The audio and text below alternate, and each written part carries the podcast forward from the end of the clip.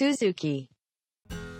はい、えー前回まではまず十字軍の登場ですね。そして食材との関係性みたいなもので、えーお話をお聞きしたんですけどもそんな十字軍のお話の続きでございます。はい。で前回言ったみたいにまず民衆十字軍が進んでいくんですよ、うん。結構早めに彼ら何にも準備せずに出れたからうん。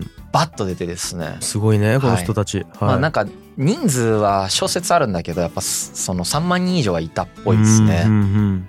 はい。でコンスタンティノープルに到着します。ビザンツ帝国の首都ですよね。うんはい。であり東方教会の本拠地でもあるよね。うん。だからそのローマ教皇のライバルってことですよね。うん。でそこに到着をします。でビザンツ側の反応としてはうんは？みたいな感じなんだよね。こ れいやいやかわいそう。かわいそうこの人たち。みたいなね。で武装もしてない数万人の武器も持ってねよくわかんねえやつらがはい。ゾロゾロ来ては「は?」みたいなもう面白いなここ。なんならむしろ怖いみたいな。さ怖い怖い。もそうどっちかっていうとそうだ「そう。は?」というかねどっちかっていうと怖っみたいな。はい、うんはい。秩序乱れるじゃんみたいな。うん。早くこの人たちもうさっさと向こう岸に行ってムスリムと戦ってもらおうみたいになるんですよ。はいはいはいはい。でさっさとこの人たちはねうん。うん船を使ってね移動させられてねうん。あの本当にそのムスリムがいるところにねうん。いきなり突入するんですよこの民衆十字軍って。すさまじい。そんなに武装してないんですよちゃんと。いきなり突入してもあ、うん。ういきなり壊滅するんですよ。負けるんですいやそりゃそう。そりゃそうやけど 早ない？って老人とか女性とか入っている民衆の集団がいきなりそのねうん。ムスリム強いからさ。そうそ強いから彼らはビザンツ帝国を削り取ってるわけで。そうですう。ね、その当時のイスラームの人たちって戦国時代みたいな状態なんですよね。うんで、まあ、イスラーム側からしても、うん。はあって感じなんですよ。そうそうね誰？みたいな。あ 本当に誰？みたいになってる。イスラーム側は特に誰？ってなってる。ーそうそうね。なんかイスラム側のその当時のその反応とかも残っててはい。やっぱりねなんかムスリムたちは何者なんだかってやっぱ皆目見当もつかなかったで最初はね。はいそう。はいでで彼らとこう最初に遭遇したムスリムの君主の人がいて、まあうん、クルチ・アルスランっていうまあなんていうかセルジウク朝という王朝の若き王ア様だった。ルスランってなんか漫画でああるあるある。うん。そう。田中良樹だったっけ？クルチアルスラン。うんでそのこうアルスランのなんか領土にそのなんかこうこの民衆十字軍の人たちがもう入ってきたんですよね。うんわえ？みたいうんな。なんかなんかこう笑っちゃダメだけど。そう装備も貧弱だし、まあ、うんそれなりに見える兵士もいたんだけれども、うん。もうほとんどがもう非戦闘員だったし、でも一つの共通点としてはみんななんかねこう十字型に切った赤い布を衣服に縫い付けてるっていううん。いうふうな共通点が一応あったんですよね。でその部下に命じて追跡と監視を当たらせてでだからなんかいろいろとこう情報収集したらまあどうやらなんかあのムスリムを殺しに来てるってこの本人たちは言ってると。うん。だったらこうねそれを待ち伏せしてもう一気に滅ぼしたっていううん。のが残ってるんですよね。でうん。あまりにも弱いからうん。そのこのムスリムの君主もそんなに問題視しなかったんですよ。あまあ一件落着みたいなうん。感じだったけれどもその皇族が来るんですよね。ほそう。皇族これ第一波はさそ民衆十字軍だから本当になんていうか騎士とかがほとんどいないんだけど、うん。その主力勢っていうのが来るわけですよね、うん。まあうん。主にはフランスとかあとフランドル地方フランスベルギーオランダを含むそこら辺の地方を中心とする大きく4つの勢力に分かれた本隊っていうのがうん。そのこの民衆十字軍から1年遅れでコンスタンティノープルに到着します、だからかなりタイムラグがあるってことですよね、でビザンツ帝国側の反応はこういう本隊が来てもうんうわーめっちゃ野蛮人来たって思ってたらしいです。でビザンツ側はさなんだかんだ言って歴史がある古い都なんですよ、まあ、日本でいうとちょっと京都みたいな感覚っていうか自分たちのこうなんか誇りみたいなのが多分持ってたかもしれないその人たちから見てなんか武装してるなんか野蛮な人たちが来たっていう、はいはいはい。一応ね救援要請自分たちでしたんだけど。だけどうん。うん、で当時のあの皇女って王女様のアンナ・コムネナさんっていう人がいるんですけど、うん。この方が13歳だったらしいんですけど手記が残ってて、こういうことを言われている。実際に生じた事態は広く噂されていた以上に大きく恐ろしいものであった。うん。なぜなら全西方がすなわちアドリア海の向かい側からヘラクレスの柱。これジブラルタル海峡のことを言うらしいんですけど、うんうんヘラクレスの柱に至る土地に住んでいる蛮族の全ての民が群れをなして移動を始め ヨーロッパの諸地域を次々と横断しながら全家族を連れてアジアに向かって旅を続け進んできたのである。って書いてあるんですよね。はだからこう「わあやった助けに来てくれた」っていう人もいたとは思います。いはい。うん。しその瞬間もあったんですよ。うんうんうん。あったんだけどうん。あのおおむねこういう感覚だったっていうのがその不信と軽蔑と嫌悪の情を持ってるわけ。ですよねちょっと待って。もうだって蛮族扱いされてますもんね、蛮族扱いされてます。他にもねこんなのがある 格子堅い激発性不安定で気まぐれな性格はケルト人気質に固有のものでありうん。富の前に常に大口を開け契約などを平然と踏みにじるような民族でかの恐るべき蛮族イスマイルこれはイスラーム側のことを言ってるんですけど、イスマイル派のやり口で私たちを圧倒するであろうとか言ってで要はさイスラームに削られてるけど、うん。それと同じぐらい野蛮だって助けに来た人に対して言ってる。切ねえなんか。切ねえよね。切ねうん。あと助けに来たっていうのはね語弊があってえはさっきも言ったように食材しに来てるから。いまあね。本当はね助けに来てる感覚もちろんゼロじゃないと思いますよ、うん。うん。ゼロじゃないと思うんだけどどちらかというとやっぱちょっと違うんだよね。そっかそっか。そう。でビザンツ帝国はさ自分の領土が削られてるからはい。領土を取り返したいと。はい。取り返したいから兵を貸してくれよみたいな感覚なんだけどそう援軍として、呼んだんだ援軍として呼んだんだけどうん。違う感じで来てるじゃん。そう。だ。食材で聖地浄化してやろうみたいあな感じで来てるわけよ。その聖地浄化すんのはいいけどさビザンツ帝国はさ小アジアを取り戻したいっていう感覚なんだよね。うん。ちょっとそのね感覚のズレ結構あって、そりゃそうか。はい。うん。なんならこの後その十字軍が攻撃する対象ってビザンツ帝国の同盟のイスラム諸国だったりするんでああビザンツからするとはい。めちゃくちゃわけわかんねえかき回し方してるんですよね。本当だぶっかき回してきたみたいな。何何も分かってねえ蛮族来てうん。実際もう見てる限り野蛮だしみたいな感覚なんですよ。うん。なんかこの文明観だと文明あるわって思ってるからね。実際がどうだったか別として。まあ実際もね多分すごい確かに文明っぽかったんだと思うんですけどはいはい。ビザンツ帝国側っていうのは。でえっ、とね他にもねこんなこと言われてるあのボヘモンドっていうその十字軍の主力の貴族がいるんですけどうん。このボヘモンドに対してボヘモンドとその一族老頭のような邪悪な者どもはうん。腹の底にうまい機会をつかんで生きがけの太刀に帝都そのものを奪い取ろうと計画と野望を抱いているに決まっている 決まっているって言われて決るんですね。まっていると。かこれコンスタンティノープルを取ろうとしてるんだろうっていうことだよね。うん。こんな奴らはとか言ってるわけです。って言ってるわけじゃなくて決まっているって思ってるんですね。決まっているとか言って書いてる人とかがいるぐらいまあそのビザンツ側はもうすんごい人来たともう早く倒しに行った後に帰れよ。みたいな。そう厄介払いしたいと、はい、早くもう早くやってみたいな感じなんですよ。面白いね。はい。はいでこの時そのビザンツ帝国の皇帝はアレクシオスっていう人なんですよね。うん。アレクシオス皇帝っていう人なんですけど、うん。このアレクシオスはですねこの十字軍の司令官たちを信頼してないんだよね。うん。この人たち来たと。ムスリムと戦ってくれるんだろうけど、うんそのビザンツ皇帝からするとさこの人たちが戦った後にその領土回復したいだけだからはい。そのために読んでるからうん。領土回復できなかったらマジ意味ねえし、うん。ちゃんとしてねみたいな。うん。うん。うん。感覚でその心中の誓いっていうのをさせるんですよ。はいはいはい。つまりあなた方遠いところから来ましたけどまあ自分がローマ皇帝のなんか直系だと思ってるからね、うん。ビザンツ皇帝は、うん。まあローマ皇帝である私に心中誓いますよねみたいな。うん。でトルコ人、まあ、要はムスリムですよね。を追い出したらそこを僕たちに返すんですよね。みたういな。んうん。ので約束させるんですよ。うんもう怖かったんだろうねだから。うんううん。んでそれをねその十字軍側もねうん。え何言ってんのこいつみたいな感じで受け取るんですよ。ほは？みたいな。俺ら教皇の軍ですけどみたいな。で言われるしそのね、船を使わないとその渡れない場所とかあるわけ。その船とか持ってきてないから、はいはい。そのビザンツ皇帝の言うこと聞かないといけなかったりするわけ。はいはいはい。だからまあそのビザンツ皇帝を軽蔑もしながらもはい。もうしょうがねえなみたいな感じでその心中の誓いみたいなのを約束してうん。それでこう行くっていうね。なるほどね。で実際約束破るんですけどね。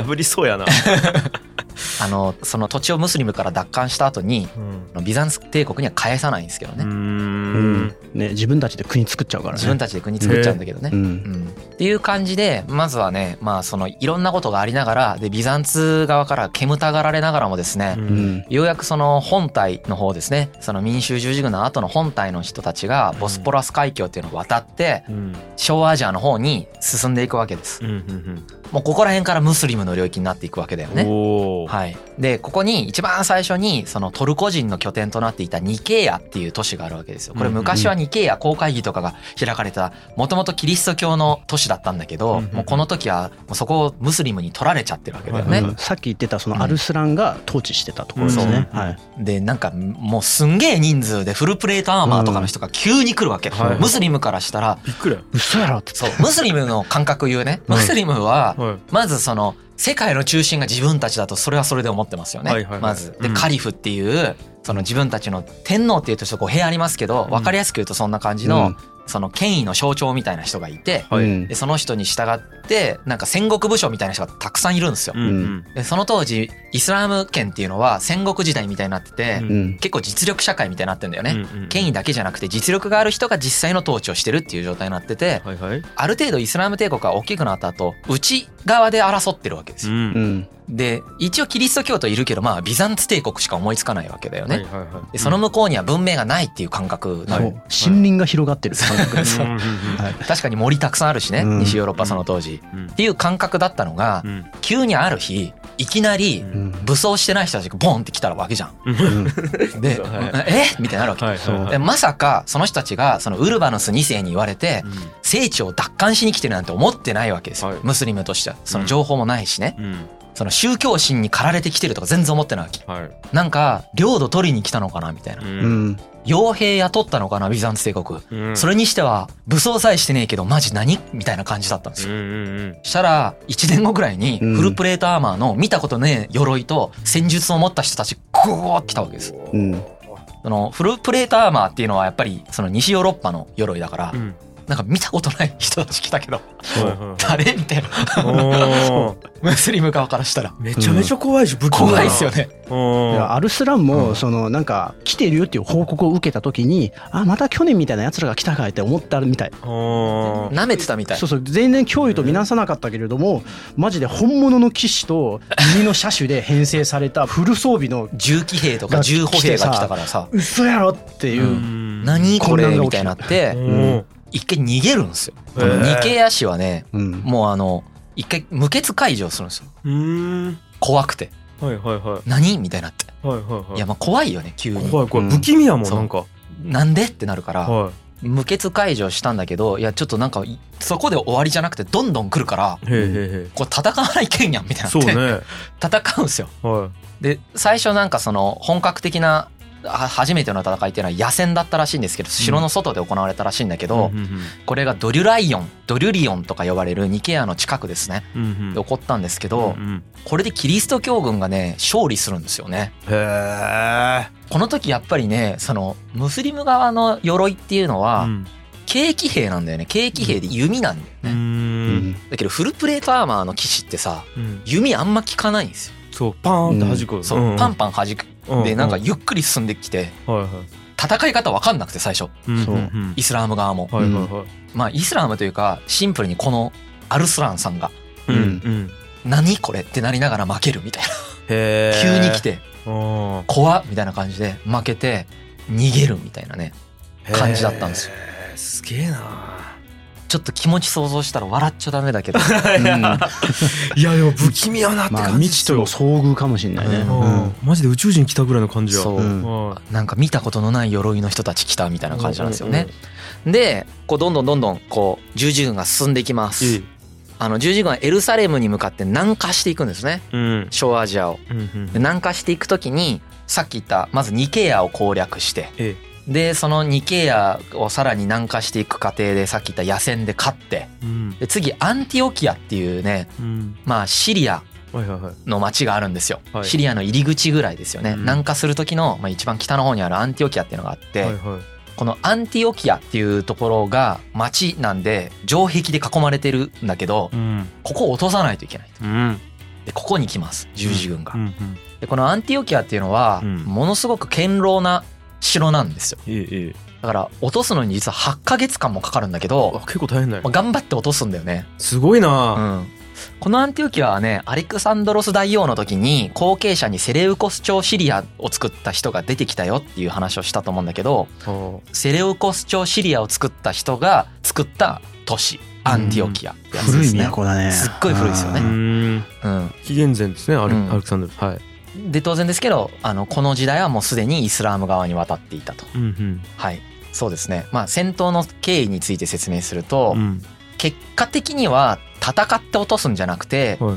計略で落とす。つまりそのうん。内通者を作ってその内通者に縄文を解放させてそこを攻め入って落とすことに成功すると、へえまあ、それぐらい堅牢だったってことだよね、うんうん。はいでこの当時そのイスラーム諸国の中には実はキリスト教徒も普通にいるんですよ。うん。うん。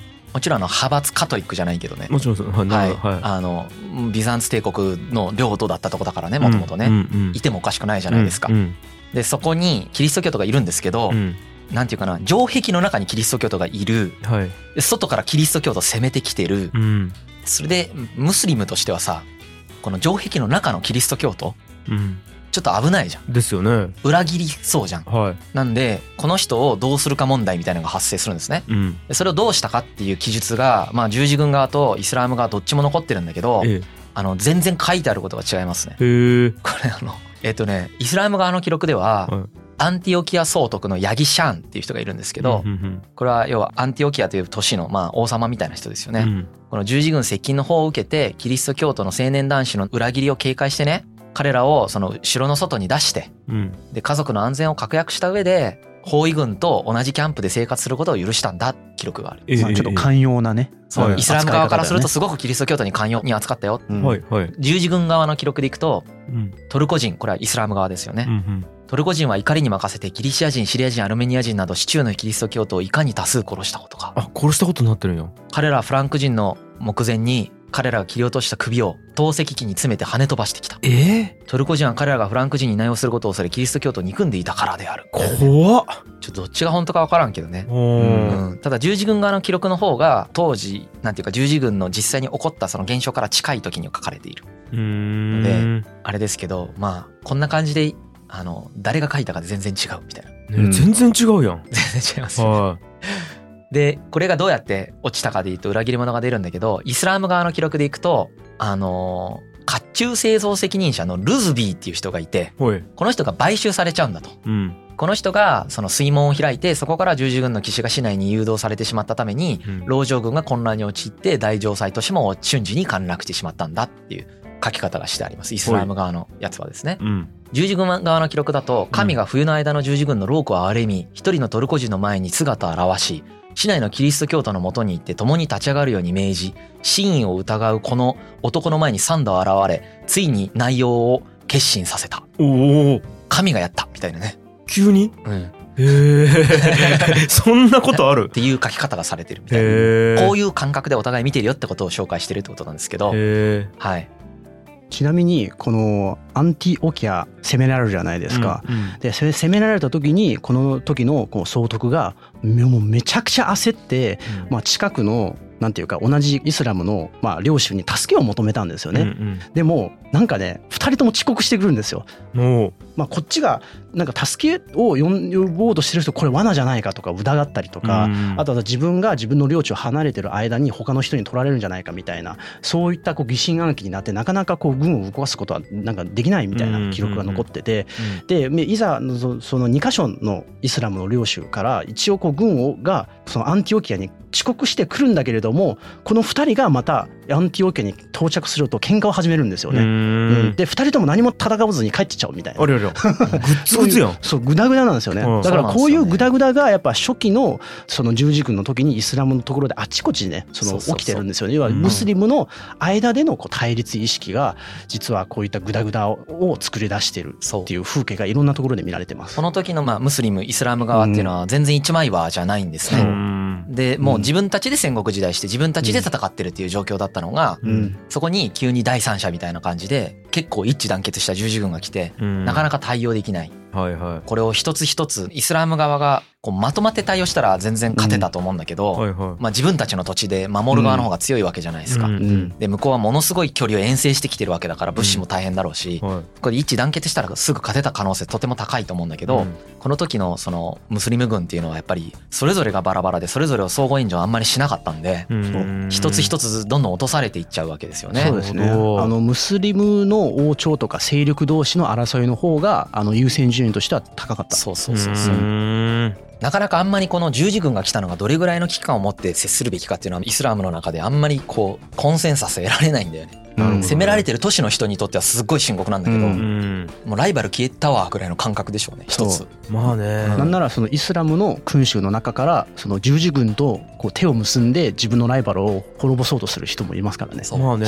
ここら辺を見てもなんかシンプルな宗教戦争という感覚じゃないんだよね。ううん。んキリスト教 VS イスラム教じゃないんです。十字軍はうんすごい食材の概念で動いてるんだけど、うん。その迎え撃ったイスラム側っていうのはこの時点ではまだ宗教戦争してないです。そうですよね。うん。ず自分たちが戦国時代してたら、はい。いきなりなんか全然違うところから全然違う人来たみたいな感じだよね。うん。だから、はいはいはい。日本で言うと戦国時代で織田信長とかさうん。武田信玄とかがさそれぞれ戦ってるところに、うん。急になんかあの中国から全然違う人来て、うん。なんかうん。毛利元就とかが倒されたみたいな、ああそうかみたいな感じ。そうそうまあそう。ね感覚なんでしょうね。うわわかりやすい。大したことじゃないですもんねなんか。まあじゃあすごいことなんだけど、はいはいはい。なんていうかなかといって毛利元就を全力で助けるかっていうと、うんその全員ライバル全員敵だからうん難しいわけですよね。うん。自分のところに降りかかった火の粉は払おうとするけれども、うん。イスラム教全体にとってキリスト教からの脅威を受けているっていう観念じゃないんです。そう。ですう。ねん、別にそんな自分たちが全部滅ぼされるとかも全然思ってないし、っていう感覚がありますっていうことですね。でも十字軍からしたら全員なんかイスラム教ですよね。異教だ。あもう全員、うん。だから。そうなんですよ。だからトルコ人とかアラブ人とか関係なくサラセン人って呼んでたりとか、うん。これ相互にそうなんですけどキリスト教軍のことを全部フランク人って呼んでたりするんですよ。うんうんうん。イスラム側は、うんうん。本当はいろんな人いるんですよ。うん。中にうんだけどそんな感覚でそれぞれに対する解像度相当低い状態でうん。やってるんですよね、面白い。うん、うん。でまあそうやってアンティオキアとかをまあ何とかして落とすみたいなことをしてちょっとずつ進んでいきますと。うん。で一方でイスラム側は落とされてるけどあんまり団結できませんっていう状態が続くわけです。はいはい。でそんな中で例えばアンティオキアの町とかでもうここら辺からさ聖書の舞台にだいぶ近づいてきてるんだけど、うん。アンティオキアでその聖なる槍であるロンギヌスの槍とかが見つかったりするんだよね。それが本当かどうかちょっと分かんないんだけど、うんそれとかを見つけた時の十字軍の人たちとかうわーってなってるわけですよ。うわテンション上がるな。超テンション上がるよね、おーね民衆は聖書読んでないと思うんだけどこの時点ではまだ、うん。うん。話に聞いてるイエスの伝説のね。伝説の何かうんみたいなの草薙の剣みたいな。はい。うん。はいはい。マジでそこに目の前にあるみたいな。はいはいうわはーみたいな。ちょっと本当草薙の剣とかに例えるとまたいろんな人に怒られる。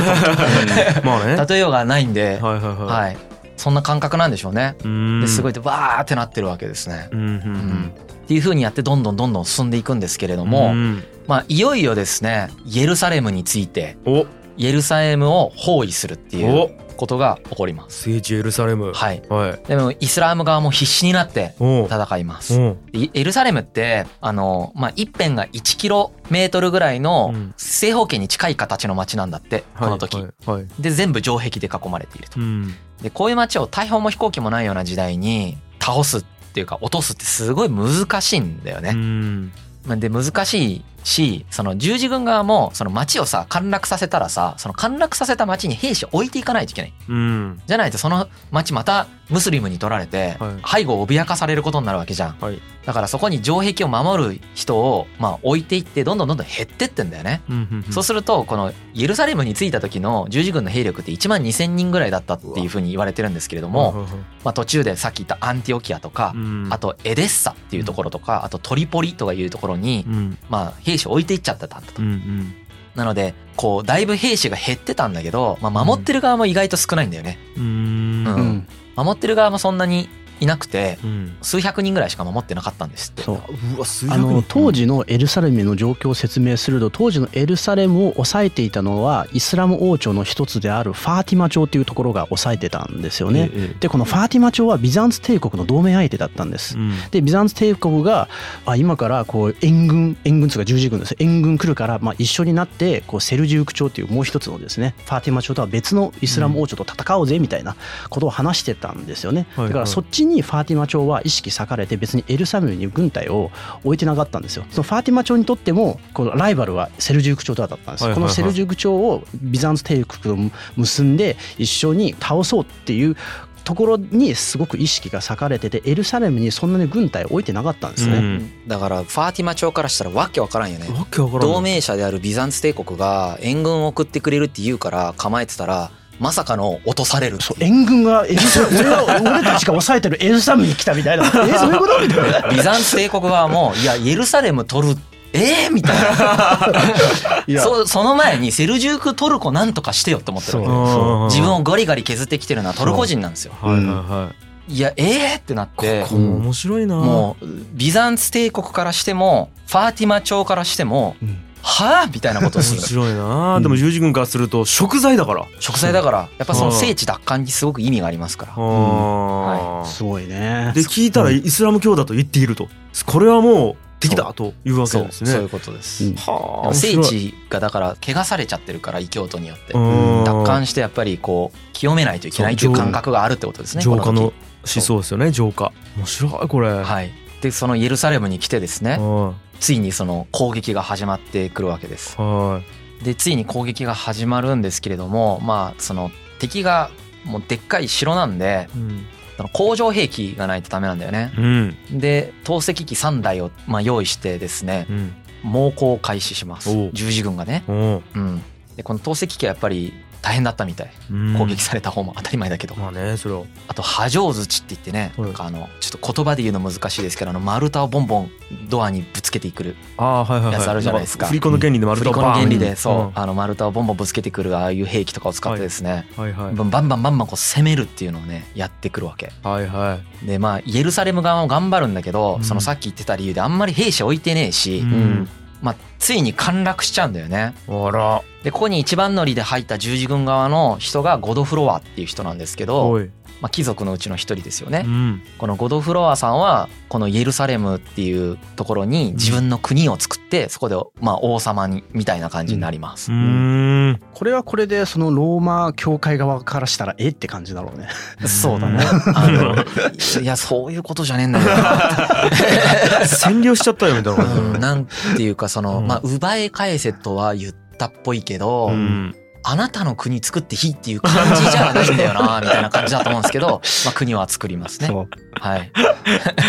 でここでついにこうなだれ込んでくるわけ。うん十字軍がエルサレムに。でこれはね、なんかどうやらやっぱすごいひどかったみたいでう、んエルサレムの住民っていうのをもう大虐殺をして、イスラーム側の記録を読みますうね。ん住民は1週間にわたって市街地を略奪して、回るフランク人によって切り殺された。うんエル・アクサ寺院内。まあこれ寺院の名前ですね。うん7万人以上の人々が殺され、その中には多数のイスラム教徒やイスラム学者がいた。うん彼らはわざわざ聖地で隠遁生活を送るために距離を捨ててきた信徒や苦行者たちであった。うんまたフランク人たちは岩のドーム、これはイスラム側のエルサレムのあの聖地ですねう、んを空にするほど莫大な戦利品を持ち去ってしまったと。うんその品々は一つが3600ドラム、これ6.4トンだそうなんですけど、あ重さね。ははい、の重さのある銀のこう枝付きの食材40個とか、うん。44シリアポンドの重さ、もう全然わかんないですけどね、はいはいはい。重いんだろうなと。う。んあの銀製の大透明ですね、まあ明かりですよね。うん。50個以上の銀製と20個以上の金製の小透明、まあ明かりですよね。うん。っていうのを持ってって、まあ略奪してみんなを殺しちゃったんだっていうことを言っています。なるほどね。で、これキリスト教側の記録でもですね、うん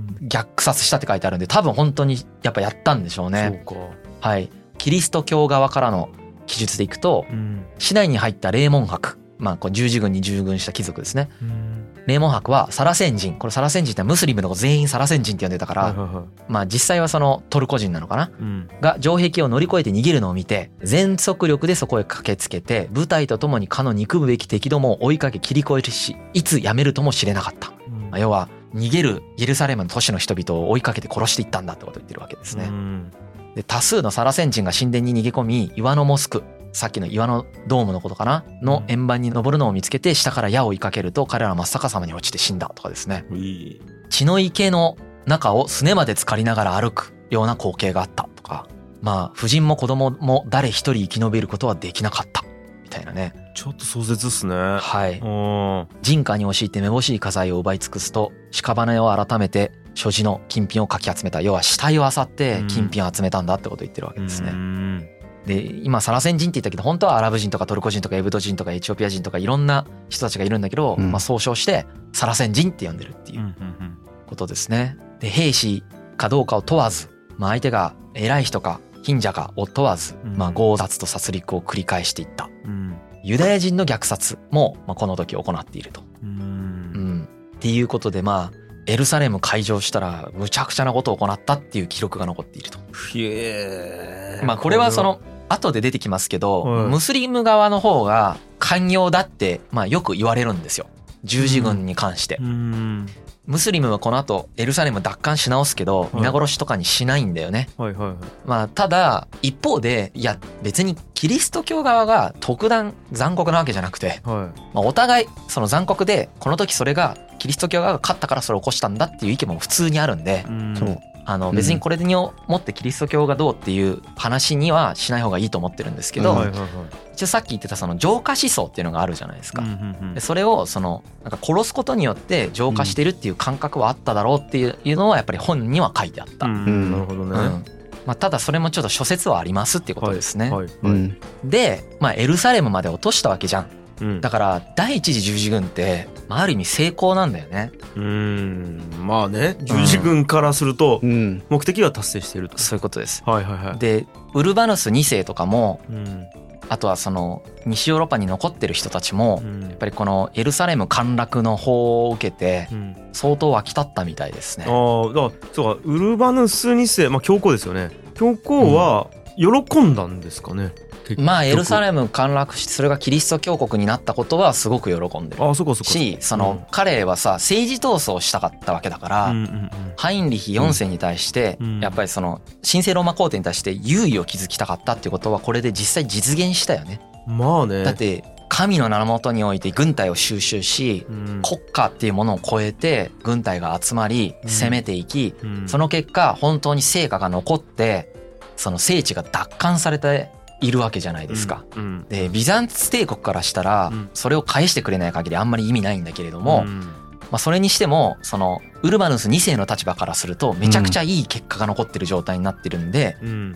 おっしゃーって感じだと思う。そうかそうか。ワールドカップ優勝とかより嬉しいみたいな感じだと思う。そうかそうか。それはそうかっていう状態になっていると。うんうん。じゃあ皆殺しにしてどうするんか問題があるじゃないですかでも、うんうん。うん周りはさムスリムの国たくさんずっとまだあるわけで、はい。そのムスリムの国がある中でまあここに十字軍の人たちっていうのは実は国家を築いていきます。うん。それを十字軍国家っていうんだけどイエルサレムにはイエルサレム王国っていうのを作ります。うん。でここに初代あの国王みたいな感じで就任したのがさっきあの一番乗りでエルサレムに入場したゴドフロアっていう人ですね、うんまあ一番乗りになったのがやっぱでかかったのかな、まあね。はい。うん。うん。この人がまあ王様になります。まあ実際はねそのなんていうかな。王様っていう立場になるっていうことは遠慮してたそうなんですけど。うん。で聖墳墓の守護者だって自称してたらしいんだけど、うんうん。まあ完全に実質王様であるっていうことですね、うんなのでこのイエルサレムまでこう北からどうって南下してどんどんどんどん町を落として取ったこれらの都市っていうのにそれぞれに国を作っていってうん。十字軍国家っていうまあその一連の今までなかったキリスト教国がここに出現するわけでしかもカトリックの。うん。へえすごい。ビザンツ帝国じゃなくてゼロ一で国作ってんですねそう。土地に。でしかもその十字軍がその国家を作るじゃないですか。で国家成立した後にそこで世代交代が重ねていくんですよね、うん。要するにその十字軍国家で生まれて成長していく人が出てくるんですよ、うんだからもう生まれた場所十字軍国家っていう。十字軍ネイティブ。そうそうネイティブの人が出てきてではいその人たちがまたその十字軍の国家における家紋っていうかもうファミリーを形成して勢力を誇っていくっていう構造も出てきてます。ううんんそうですね。でもう一つここで起こっているのはこの後第2回第3回十字軍。で第3回にサラディンが出てくるんですけど、うんその第3回の時はこの時よりだいぶそのイスラーム側がまとまり始めるんだよね。うーん。でなぜまとまるかって言ったらやっぱこの第1回でうん。こうやってひやっちゃったからだよねいろいろ。はいはいはい。エルサレムで大虐殺とかするもんでううん。んあいつらやべえってなってるわけですよ。うだ。ムスリム側も。ううん。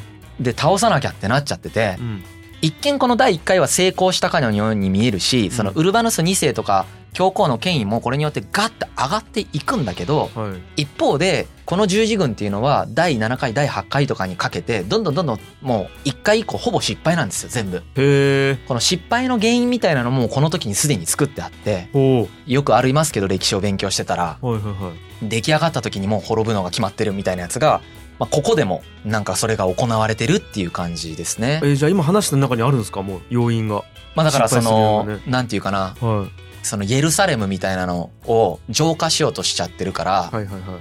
本来はそこにいろんな民族宗教の人たちがいる場所ですからうん。共存しないといけないんだけど、はい。はいじゃあねやってけねえんだけどどんどん自利品になっていくんだけど、うん。そこを本国から遠いここに建国してうん。その実際どんどん自利品になっていくっていうこともここで起こっていくしうん。さっき言ったその初回の第1回の十字軍の時は、まあ、ムスリム側も「えなんで来たん?」みたいな感じだったんだけど、はい。第3回ぐらいになるとようやくこれがあ彼らが宗教戦争で来てんだみたいなのが分かってくるんで、うん。うんそれに対してそのムスリム側もある程度ですけどね、ん。そうある程度ね。ある程度全然全部まとまったりしてないんですけど、うん。まあ前よりまとまり始めるわけですよ。このまとまる要因みたいなのをやっぱここで作っちゃってんだよね、はい。敵がまとまる要因みたいなのをここで作っちゃってるっていうのもあって、うん。やっぱりそれってそのどん。どん。どんどん自力になってやがて消滅するっていうことをまあこの時に原因として作ってるみたい。ななるほど状態ですよね。そうだね。そのムスリムのその権力者側からうん。敵として警戒されて認定されるっていううんことが起きてでそのムスリム側から組織的に十字軍に対して抵抗活動をする人が出てくるんですよねこれから。う。ん。その第三世代ぐらいがもうサラディンなんですよ。なるほどなるほど。ということでですうね、うん。ん。まあ、ここまででちょっと今日終わりたいと思うんですけれども、はいはい。まあ次に第一次十字軍っていうのはうん。エルサレムを取っちゃったんだと。で本国もすごく湧いたんだと。で強行権力もまあ紆余曲折は正直この後もウルバヌス2世は皇帝権力との戦いに苦労するんですけどね。うんただやっぱりこれは一つそのあの教皇が使えるフォーマットとしてうん。すごく機能するんですよ。この十字軍を一回やって成功させたという成功体験が教皇とその西ヨーロッパの人々に対してのすごい強い影響を与えてうん。その後もしそのね教皇に対抗する人が西ヨーロッパで出てきてもお前に十字軍を送るぞみたいな圧力をかけれるようになるわけだよね。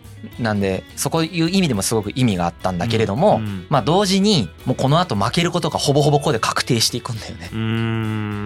っていうことがまあここで起こったよっていうのがあれですね。で次回が第2回十字軍とあとはちょっとこの時イスラム側が実際どんな感じだったのかをもう少しうん。ちょっと詳しく喋ってはいはいはい。でやっとその後サラディンが出てきます。へえついに。まあだいぶ後だけどね。うん。なるほどねこれでだから実質あれですよね。宗教というかまあ教皇か。教皇が軍隊を保持できたっていうことに見えるっていうかなってまあますね保持というかうん。教皇が神の名のもとに聖戦を訴えかけたうん。はい。ら軍隊を動かせるっていう実例ができたってことだよね。っ。てことですよね、ううん。だから意味的には保持してると結構ニアリーイコールというか、うん。ニアリーイコールに近いよね。うん。だから本当にさっきも言いましたけど、うん自分が気に入らない相手に聖戦だって言ったら動く可能性があるってことだから、そうですよね。はい。うん。あ可能性だけどね。うん、まあね。うん。しかもそれがなんか国とかいう実態なく言ったら動くみたいな状況が。まあ皇帝からしたら脅威だよね。脅威っすよね。教皇がそういうことができてしまったっていうのは。ね、でしかもその辺の全ての国の中にちょっとずついるわけですからね。そう。で、うん。第1回十字軍に従軍した貴族や民衆の人たちっていうのは、はい。やっぱりその、成功体験なんでね、これは。はい、うん。はい、亡くなった人もたくさんいるだろうしう、ん。あの、いろいろ苦労はあったと思うんだけども、うん。彼らの中でやっぱこれすごい成功体験として刻まれるんですよ。だからめっちゃ良かった。よかった経験神のな、神のその命令であると、神の意志なんだと、それを教皇が言って、軍隊を起こした。その結果、すっげえいいことが起こったっていう感覚なんだよね。うん。これ以上ない物語ですよね。聖地がうん。奪還されてキリスト教徒の手に戻ったんだっていうこのうん高揚感と贖罪されるんだっていうそのうん。安心感とまあすごい感覚になるわけですね。すごいね。なんか面白いですね、普通なんか国が軍隊持つってなったら収集したりとか、あとお金使ったりとか、う。ん。じゃあ税金どうやってあげるかみたいなとこって戦争の歴史でいろいろあったじゃないですか、うん資金調達してない意見とか、でもこれって思想というかなんていうかね。ね資金調達もそう自分でやってって言ってるから。いうそうそうそう。そう、ん。いやすすごい状態ですよね。すごい状態だなっていうのを改めて思いました。ね、うん。はい。ということで今回は以上ですかね、はい。ありがとうございました。G. Kaye Suzuku.